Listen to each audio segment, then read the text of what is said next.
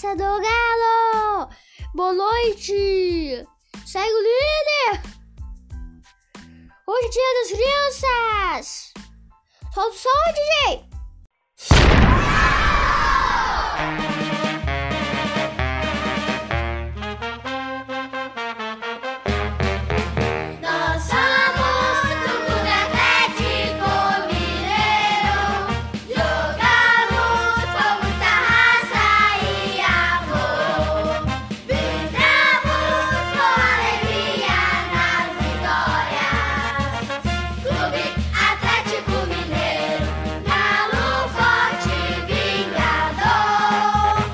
Sejam muito bem-vindos e bem-vindas ao episódio 14 do podcast do Tiguitão da Massa.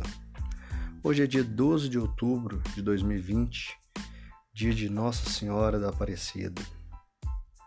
Por favor, cubra-nos com teu manto de amor, nos conforte e nos guie para o bem nesse momento tão difícil.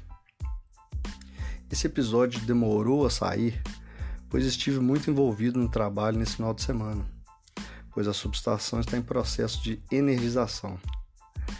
Quero mandar um grande abraço para o meu primo Pedrão, que se casou nessa semana com a Fabi. Mulher de sorte essa, viu? Vida longa ao casal, viu? Abração. Fechamos ontem a 15ª rodada do Campeonato Brasileiro Série A fizemos nosso dever de casa e conquistamos os três pontos sem maiores dificuldades. Vamos dar uma olhadinha né, aqui nos jogos da rodada.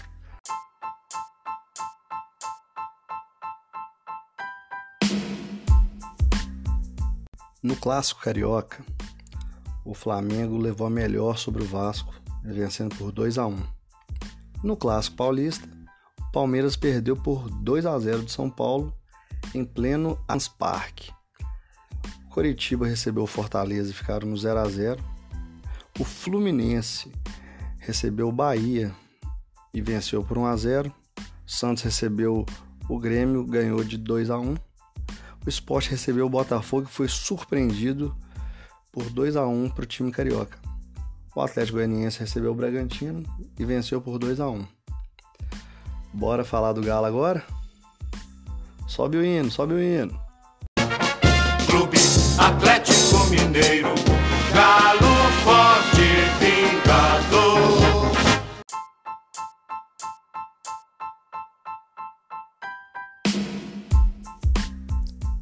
Sábado, às 21 horas, no Mineirão, o Galo recebeu o Goiás e não tomou conhecimento do clube esmeraldino, que não voltou para Goiânia com uma goleada porque o goleiro Tadeu estava em noite inspirada. Vamos às formações dos times. O Galo começou o jogo ali com Everson, Guga, Hever, Igor Rabelo e Guilherme Arana, Jair, depois Dylan Borreiro, Natan, depois Alan, Johan, depois Fábio Santos, Savinho e depois Mailton, Eduardo Sacha, depois Marrone e Keno. O Goiás começou com Tadeu, Pintado, Davi Duarte, depois Miguel Ferreira, Fábio Sanches, Jefferson, depois Caju, Gilberto, depois Heron, Breno, Daniel Bessa, Shailon, depois Queco e o Rafael Moura, juntamente com Vinícius no ataque. O jogo começa sem muitas surpresas. Galo atacando, Goiás defendendo. Porém, não chegávamos com tanto perigo à meta de Tadeu. O time esmeraldino estava bem postado e não permitia muitas penetrações do ataque alvinegro. Até as primeiras chances com Savinho. O garoto tem personalidade e ia para cima dos zagueiros. Ele obrigou o goleiro adversário a fazer boas defesas aos 15 minutos e aos 20 minutos. Porém, o Galo somente abriria o placar aos 40 minutos com Queno de pênalti e ampliaria o placar com Natan após linda jogada de Queno pela esquerda que cruzou na cabeça dele que deslocou o goleiro Tadeu. Que noite, viu? Que noite.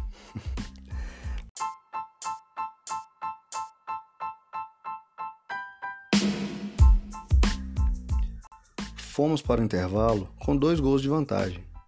Teoricamente, administraríamos o placar com certa tranquilidade, mas não foi bem isso que vimos. O Goiás chegou a equilibrar o jogo na etapa complementar. Chegou à meta de Everson por duas vezes com Pintado e o atleticano Rafael Moura, ambos pelo alto. O Galo chegava menos. Chegou a assustar com os zagueiros Hever e Rabelo. Contudo, só fechou a tampa do caixão aos 40 minutos, com Marrone após boa jogada de Keno. Fim de jogo e deu galo na cabeça. Vamos dar uma olhada nos scouts aqui da partida. É, o Galo deu 23 chutes e o Goiás deu apenas 4. Né? Destes aí, 11 foram em direção ao gol do Galo, né? chutes desferidos pelo Galo, e 3 do Goiás. Posse de bola atleticana foi de 67% e do Goiás de 33%. Trocamos 599 passes contra 310 do Goiás.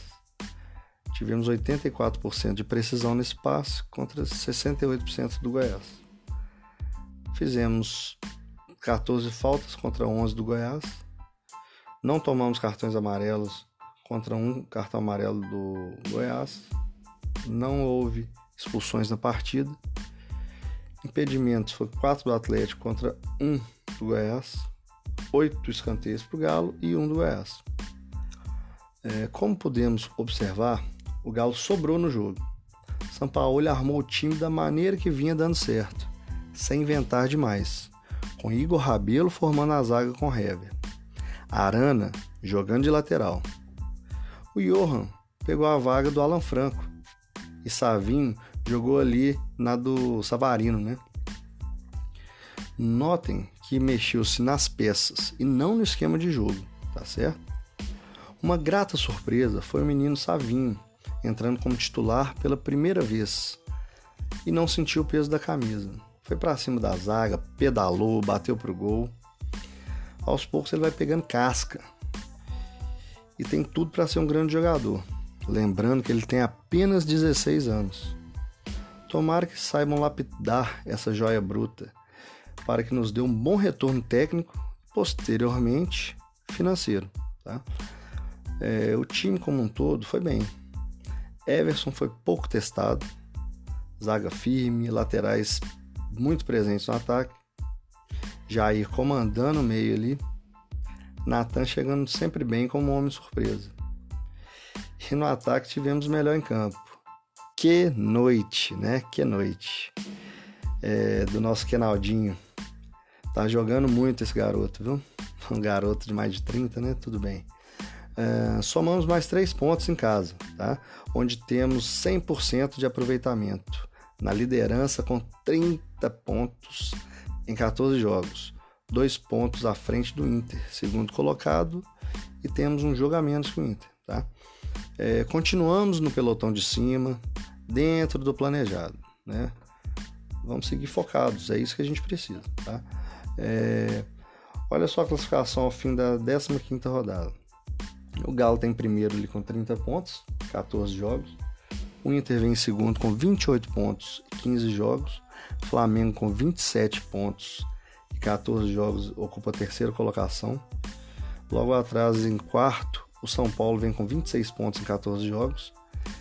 E temos Fluminense e Santos com 15 jogos, né, ocupando a quinta e sexta colocações, respectivamente. O Fluminense leva vantagem porque tem uma vitória a mais. Sete vitórias contra seis do Santos. Segue o líder. Conforme disse no último episódio, não vamos jogar bem todas as partidas, mas contra o Goiás reencontramos nosso bom futebol. Não podemos é deixar a peteca cair e ficar o campeonato inteiro no pelotão de cima, né? Essa é a nossa meta. O Galo vem reforçando a equipe, agora de maneira mais pontual. Hoje foi confirmada a chegada de Matias Aratio, um meio argentino de 22 anos, muito promissor. Confesso que nunca o vi jogar, mas a imprensa o trata como um grande talento dos hermanos, né? Vamos torcer para que se encaixe bem no nosso time. uma vez que ele veio a pedido de São Paulo, né? É, nosso próximo jogo será novamente em casa, contra o Fluminense. Temos condições de faturar os três pontos, totais condições. Mas vamos com humildade. É, da turma que está ali no G6, o Inter vai a Recife enfrentar o esporte, né? Esporte que costuma endurecer, né? Lá no, na Ilha do Retiro. Acabou perdendo para o Botafogo na última rodada, mas espero que eles que eles engrossem o caldo para o Inter, tá? O Flamengo vai receber o bom time do Bragantino em casa. O São Paulo vai jogar a Copa do Brasil, então ele não joga a rodada. Santos recebe o nosso xará goianiense na Vila Belmiro. E pronto, né? É, acredito que teremos o jogo mais difícil comparando com os, os adversários aí que a gente citou, tá? Bora para cima do Flu para mantermos o 100% em casa. Agradeço demais pela audiência. Já ultrapassamos a marca de 600 reproduções. Valeu demais, pessoal. Então é isso aí, massa. Nos encontramos no próximo episódio e vocês já sabem. Falar do Galo é bom demais. Aquele abraço e dá-lhe galo!